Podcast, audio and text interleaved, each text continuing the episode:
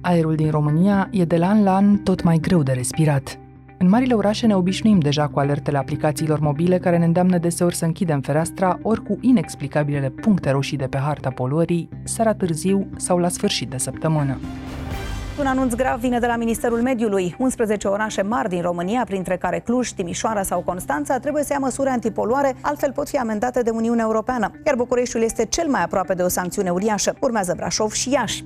Și în timp ce miniștrii sau primari dau vina pe meteorologie, Bucureștiul a ajuns capitala incendierilor neelucidate de deșeuri și a gulerelor albe care protejează transportatorii ilegali de gunoi. Aveam uh, o mașină la fiecare 90 de secunde. Stăteau la coadă mașinile care transportau ilegal deșeuri și mașinile astea treceau toate prin fața echipajelor de poliție. Instituțiile statului ar trebui să răspundă. Nu au răspunsuri pentru că, din cât am văzut eu un an de zile, sunt implicate direct în afacerile astea. Octavian Berceanu era acum 15 ani șef de ocol silvic. A plecat de la stat la privat, apoi în activismul de mediu. Protestele pentru Roșia Montană din 2013 și 2014 l-au adus, doi ani mai târziu, cu un picior în politica locală și cu altul în gropile de gunoi pe care le-a luat la pas cu echipe de televiziune sau de unul singur, filmând cu telefonul mobil ilegalitățile de sub ochii autorităților.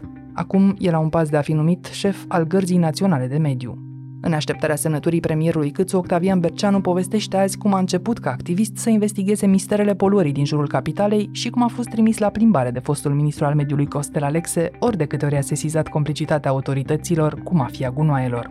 E o poveste reală despre firme necontrolate, comisar de mediu care se uită în altă parte și profit politic.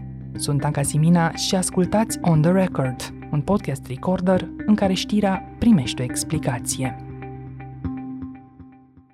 Octavian, tu ești uh, ONG-stul deocamdată, care ani buni a pus camera de la vederi când pe cei pe care am putea numi generic mafia gunoaielor, când pe autoritățile care se uitau în altă parte. Zic bine până aici, da? da. Dar în câteva zile ești pe cale să fii uh, numit comisar general, sună foarte pretențios, al Gărzii Naționale de Mediu. Așadar, o funcție guvernamentală obținută de USR pe baza unei negocieri politice. Da. Hai să vedem de ce e garda de mediu importantă pentru noi cetățenii, deși asta e țara în care munții de gunoaie sunt o realitate cu care ne obișnuim, din păcate. Care ar fi, pe harta României, aceste puncte critice, nu numai Bucureștiul, locurile în care aerul a devenit deja foarte greu de respirat?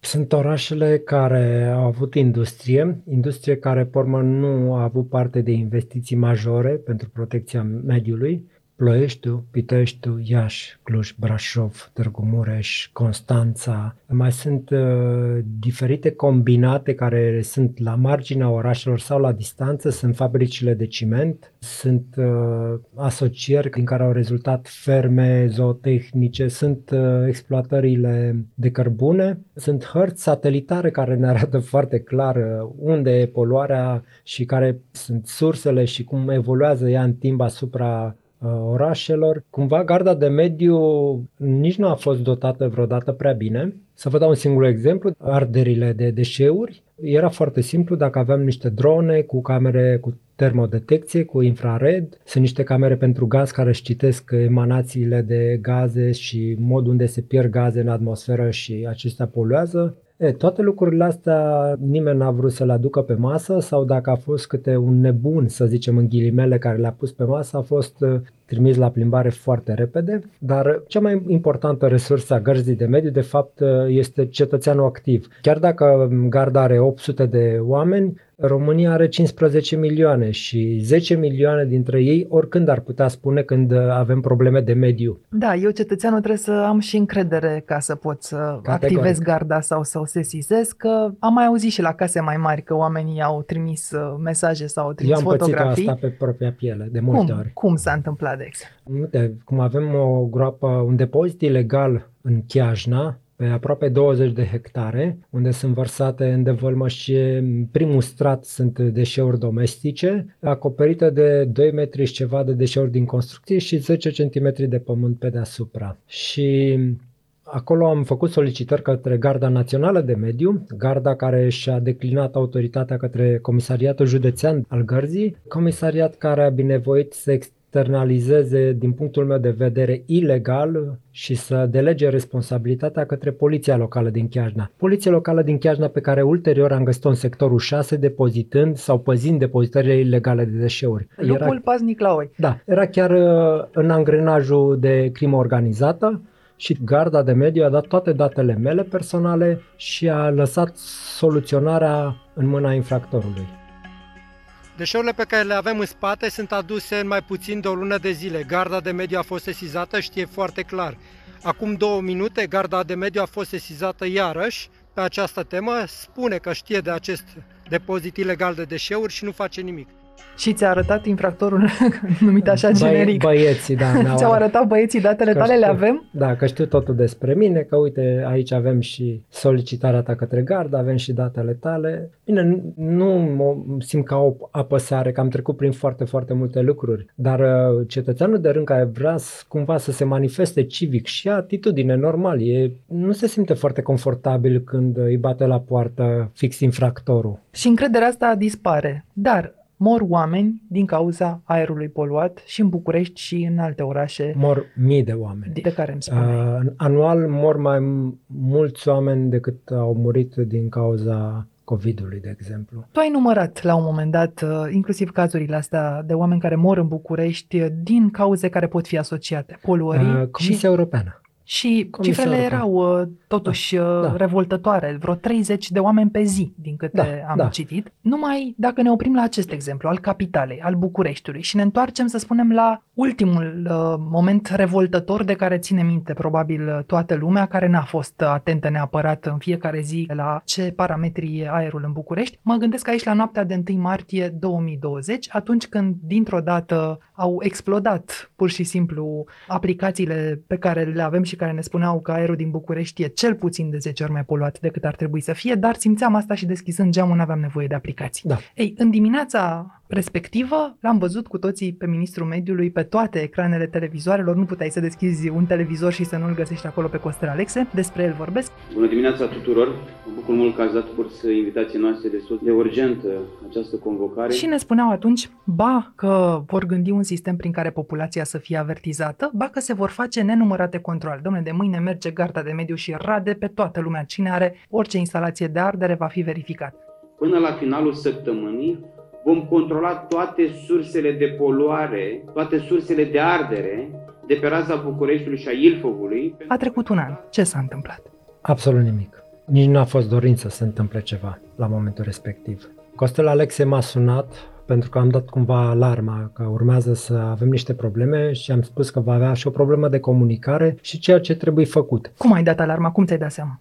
După ce petrec niște ani de zile analizând uh, modul de evoluție al uh, disipării noxelor asupra Bucureștiului, după ce faci foarte, foarte mult teren și știi ce se întâmplă, garda neavând un serviciu de noapte, neexistând echipamente de măsurare, nopțile alea de weekend, care ajung la niște valori cutremurătoare din punct de vedere a poluării, nu sunt nopțile în care avem un trafic maxim în București la ora aia. Uh, nu avem uh, oameni care alergă sau incendiază de nebun sau toți dau drumul la centrale, centrale, da. Nu, că la centrale dai drumul și în timpul săptămânii. Nu te încălzești în apartament doar în weekend. Întrebarea m-a frământat destul de mult. De unde vine poluarea asta? Neavând prea multe surse, am apelat la imaginile satelitare ale sateliților uh, Copernicus și NASA care au un sistem de monitorizare în infraroșu vis-a-vis de arderile cu foc deschis pe întreaga lume, dar în mod uh, foarte atent asupra marilor urbe. Uh-huh. Și acolo am identificat niște puncte. Am uh, mers pe coordonatele punctelor roșii care apăreau în jurul Bucureștiului, dispuse așa în jurul șoselei de centură. Oricine poate face asta și un copil de clasa deci 5 pe www, ia spune unde să accesez acum? Uh, sunt, uh, dacă dăm pe Copernicus, au un program satelitar și pe programul satelitar NASA pot să vă, vă pun la dispoziție, pe urmă chiar și pozele, cam poze. E, și dacă mergem pe coordonatele de acolo uh-huh. și pe urmă pe un map, pe un Google Earth, vedem da. niște întreprinderi, de fapt, niște depozite unde toată curtea e plină de cenușă. Mm-hmm. Și asta în timp real. Depinde și de frecvența cu care trec sateliții la 2-3 zile, dar imaginile sunt, uh, nu sunt manevrabile de guvern. Sunt în baze de date internaționale, le putem accesa și acum și dacă suprapunem imaginile vom vedea că de fapt avem niște arderi ilegale foarte clare în anumite puncte, în general asociate gropilor de gunoi, în jurul gropilor sau cum am găsit de curând în jurul ceturilor. Toată lumea dă vina pe ceturi, ceturile se scuză că nu ard păcură, de unde vine mirosul, de unde vine mm, poluarea atmosferică? Undeva sunt niște terenuri la care nu ajungi foarte ușor, sunt îngrădite, proprietăți private, unde se ard deșeuri în mod constant. Mai ales în weekend, când nu e lumea atentă. Da, mai ales în weekend. Ce se întâmplă? Există într-adevăr și o inversiune termică, dar... uh, Meteorologia, nu... ni s-a explicat da, de multe da. ori că vântul, domnule, e prea slab, nu pot eu controla ca ministru, vântul. Da, dar n-aș pica în păcatul de a crede că inversiunea termică se întâmplă fix în weekend, și doar în anumite intervale orare. Uh-huh. Din uh, momentul în care, de exemplu, s-a instituit uh, oarecare uh, limitare de mișcare pe timpul nopții, avem și schimbarea orarului arderilor ilegale. Pentru După că, 23, da, nu? Uh, oamenii trebuie să se întoarcă înapoi acasă și le, le e dificil și atunci se produc în intervalul 9-11 seara uh-huh. sau 7-11 seara încă un factor de poluare puternic pe care oamenii nu l-au observat în 2020 este că pe timpul nopții erau sute de camioane care cărau moloți și pământ prin București fără a avea prelată deasupra.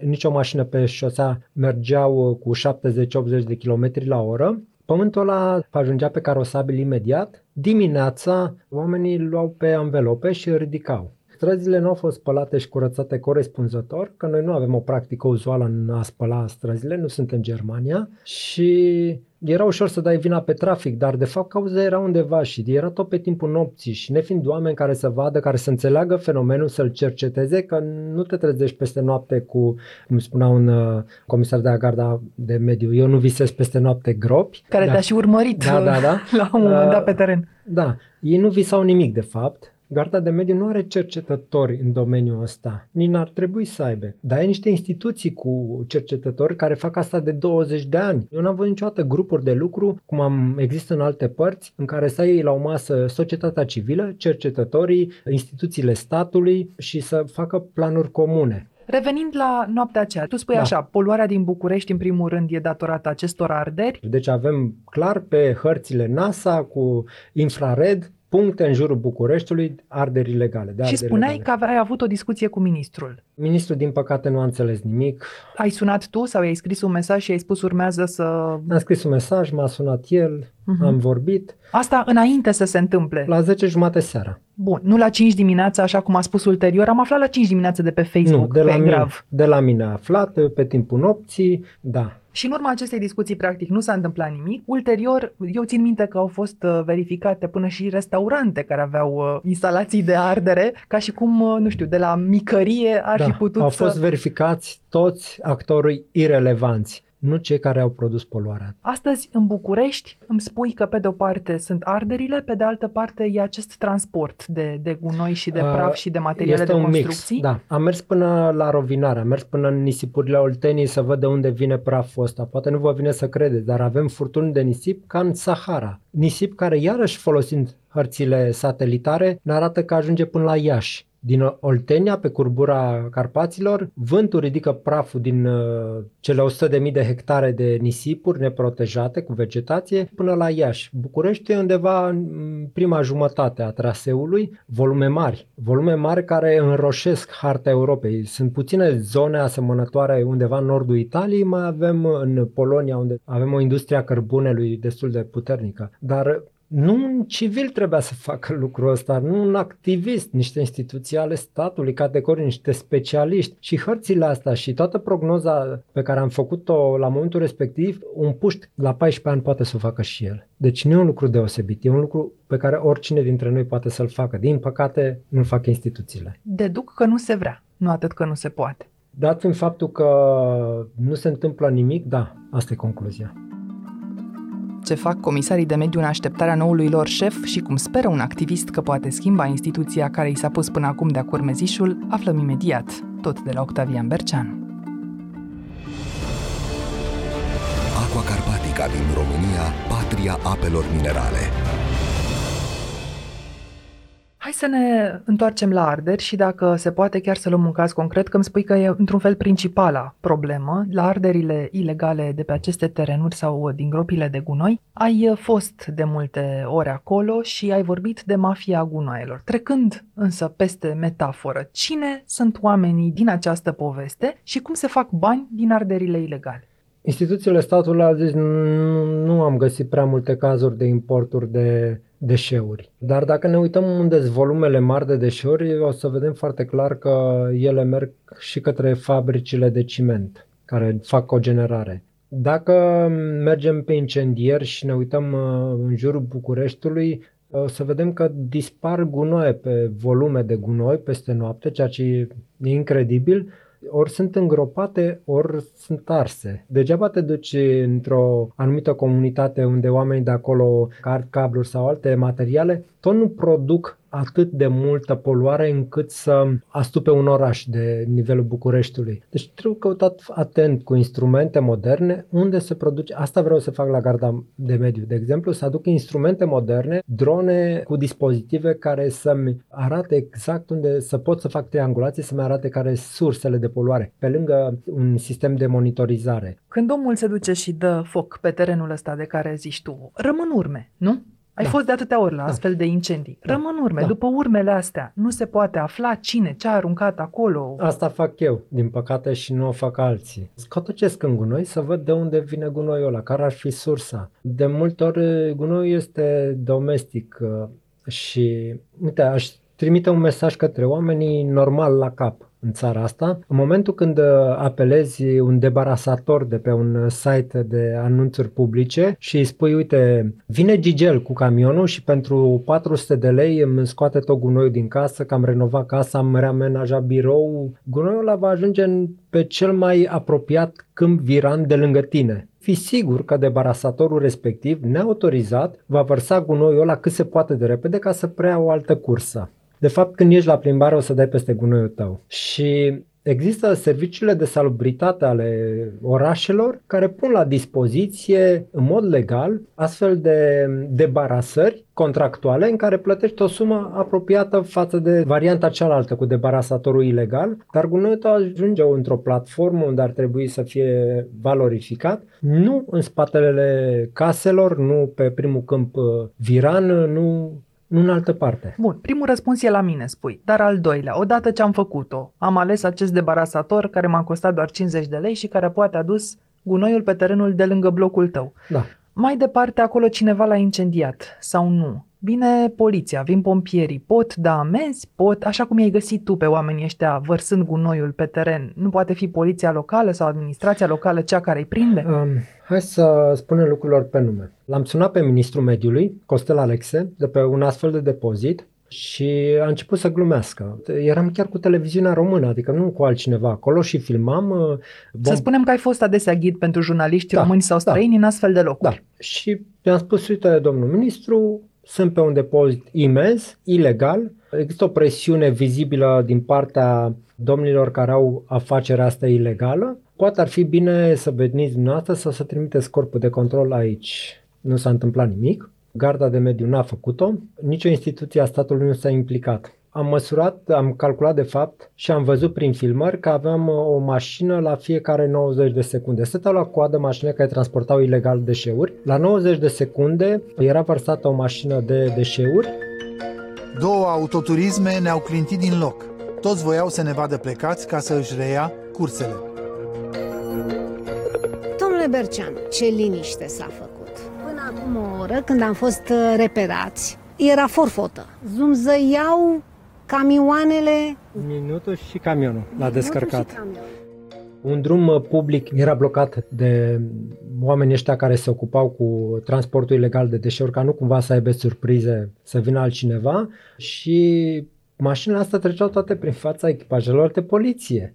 Doamne, dar ne-am întrebat, voi ce faceți aici? Și au început să glumească și instituțiile statului ar trebui să răspundă. Nu au răspunsuri pentru că, din cât am văzut eu un an de zile, sunt implicate direct în afacerile astea. Și nu știu cum vom curăța instituțiile statului de astfel de oameni care nu-și fac treaba. Implicate direct în sensul că iau o parte din uh, profit? Dacă întreb cetățeanul care locuiește lângă astfel de depozite, răspunsul este afirmativ. Eu i-am întrebat și au zis, da, se împarte câștigul. Uh-huh. Dar ar putea Poliția Națională sau Locală să intervină? Da, bineînțeles, conform legislației, pot să oprească mașinile respective. Nu acum am inventat noi uh, confiscările de mașini cu care transportă ilegal uh, deșeuri. Nu, uitați-vă, Timișoara acum 2 ani confisca mașini. Apropo de ce face poliția, voiam să-ți citesc o știre chiar de ieri din Timișoara. Fum gros, zice expresul de Banat, se ridică în fiecare zi într-un cartier timișorean de case din cauza că în zonă sunt incendiate ilegal gunoaie chiar pe un teren al primăriei. Până aici îți sună foarte cunoscut, poate fi orice mare oraș din România. Da. Ce au făcut oamenii?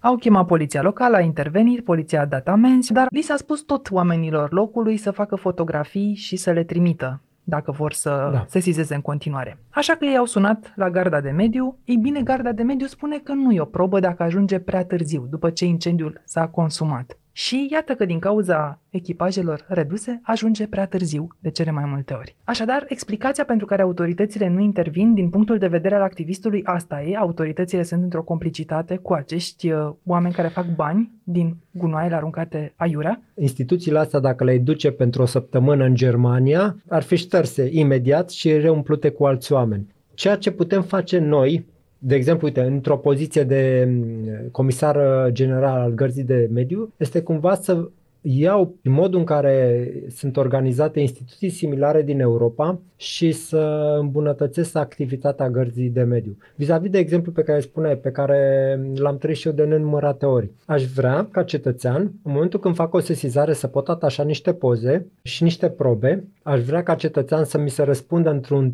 timp uh, rezonabil, să am un sistem de urmărire al deșeurilor care să îmi poată permite verificarea unei mașini pe care o văd cu deșeuri, exact cum e la sumal, sistemul de urmărire a materialului lemnos. Am o mașină, am văzut că are un încărcat gunoi, are niște numere de matriculare, am făcut poză și uh, verific într-un sistem dacă mașina se mișcă în termeni legal pe teren cu gunoi sau de fapt e o ilegalitate. În momentul când am uh, un incendiu de genul acesta sau o depozitare ilegală să pot trimite instant locația cu coordonatele GPS, date de telefon și pozele respective, asta se constituie probă și garda să uh, facă niște investigații, să ia niște măsuri să-mi trimită în timp util răspunsul. Dar din toate cazurile în care te-ai implicat, a avut vreunul final fericit? Adică să zici, uite, terenul ăsta s-a curățat, s-au mobilizat da. autoritățile, da. iată, putem zice da. că am făcut o da. treabă da. bună. Categoric. Uite, vă dau un exemplu, cel din uh, depozitul ilegal de deșeuri din uh, capătul străzii Progresului, unde aveam niște mii de metri cubi lăsați pe o proprietate privată. Am uh, insistat pe lângă garda de mediu, pe lângă toate autoritățile din România, inclusiv primărie, inclusiv uh,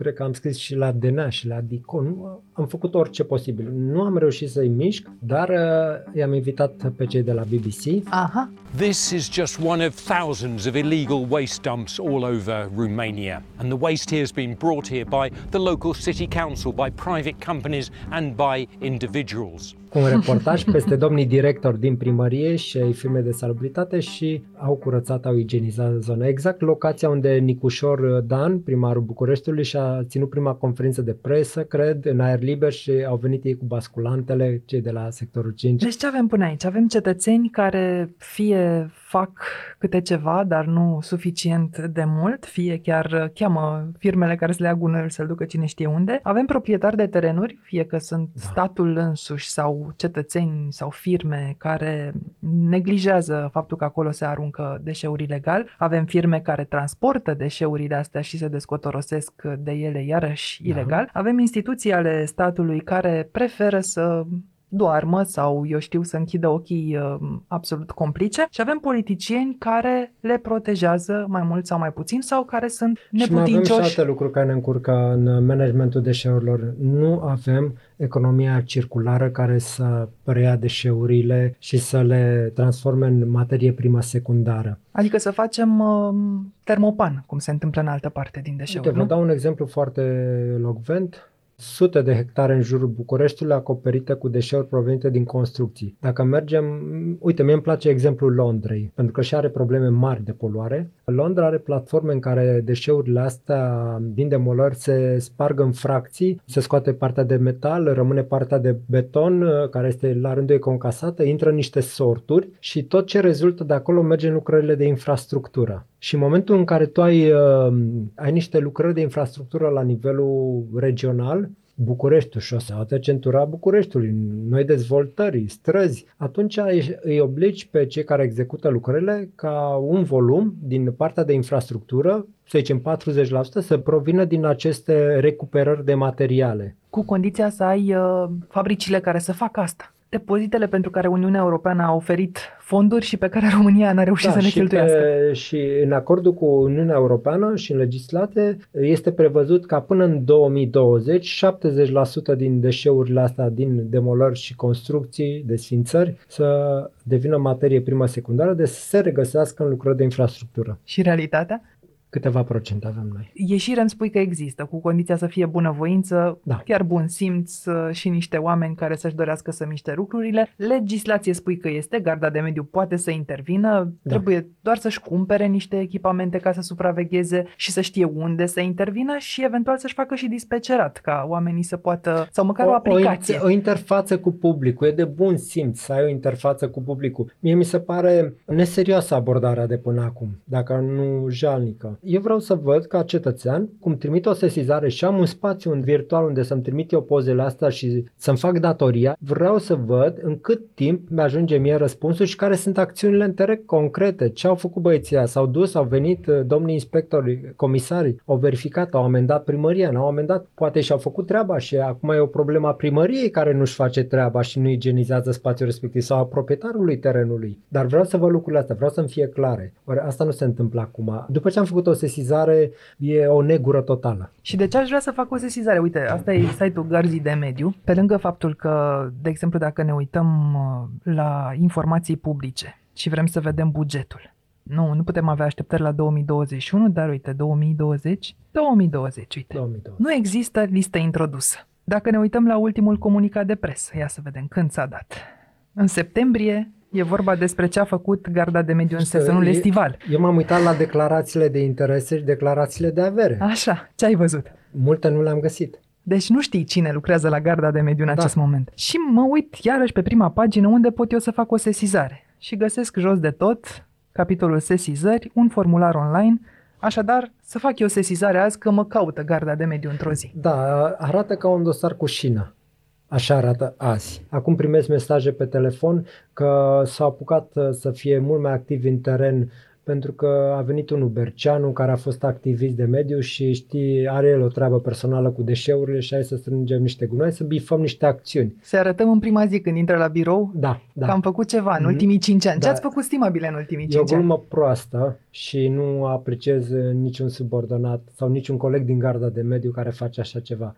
Interesul meu e să mă uit pe un istoric, în ultimii cinci ani măcar, să văd ce s-a întâmplat din păcate, cresc gropile astea de gunoi, gropile astea ilegale. De fapt, nu sunt gropi, sunt mulți de gunoi, cresc cu fiecare zi. Și în multe cazuri primăria depozitează ilegal deșeuri, nu vrea să amendeze cetățeanul pentru că face parte din electoratul care votează primarul sau partidul. Ori gropile alea care ne omoară sau aerul ăsta care ne ucide nu are nicio treabă cu politica, ne ucide pe toți la fel. Dar banii din uh, aceste afaceri ajung e, în politică? Da, categoric. Sunt miliarde de euro care se scurg din uh, businessul negru al deșeurilor la nivel național și nu este părerea mea, este părerea Interpolului. În uh, august 2020 anul trecut au scos un comunicat în care spun foarte clar, negru pe alb, că um, cei care fac managementul crime organizate cu repercursiuni grave asupra mediului sunt oameni cu gulere albe.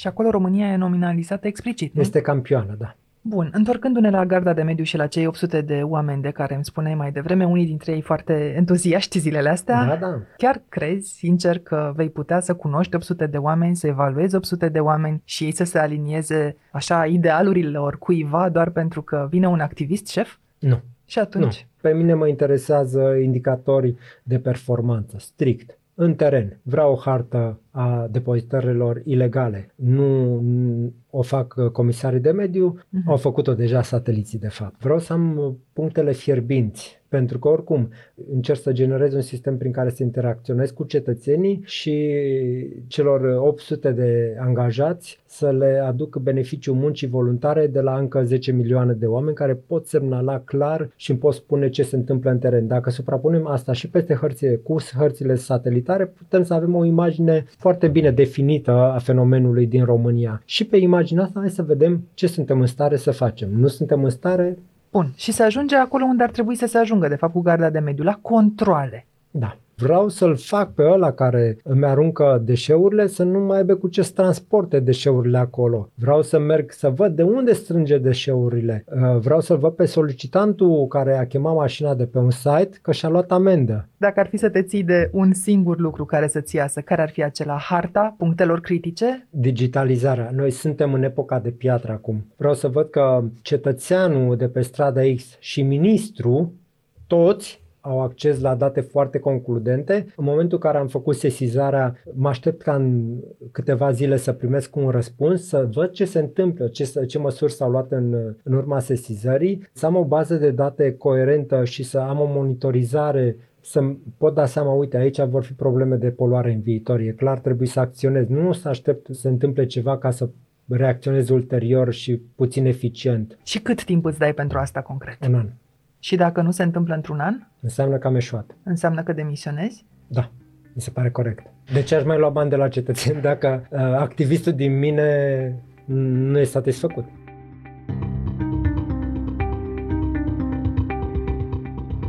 Ați ascultat On The Record, un podcast săptămânal produs de Recorder și susținut de Banca Transilvania. Ne găsiți pe canalul dedicat de YouTube pe Apple Podcast, pe Spotify sau pe orice aplicație de podcast pe care o folosiți. Ca să nu ratați niciun episod viitor, nu uitați să dați subscribe. Vă recomandăm să ascultați și podcastul BT Talks, disponibil pe bancatransilvania.ro podcast. On the Record are ca editori pe Cristian Delcea și pe Mihai Voina. Eu sunt Anca Simina, ne reauzim vineri.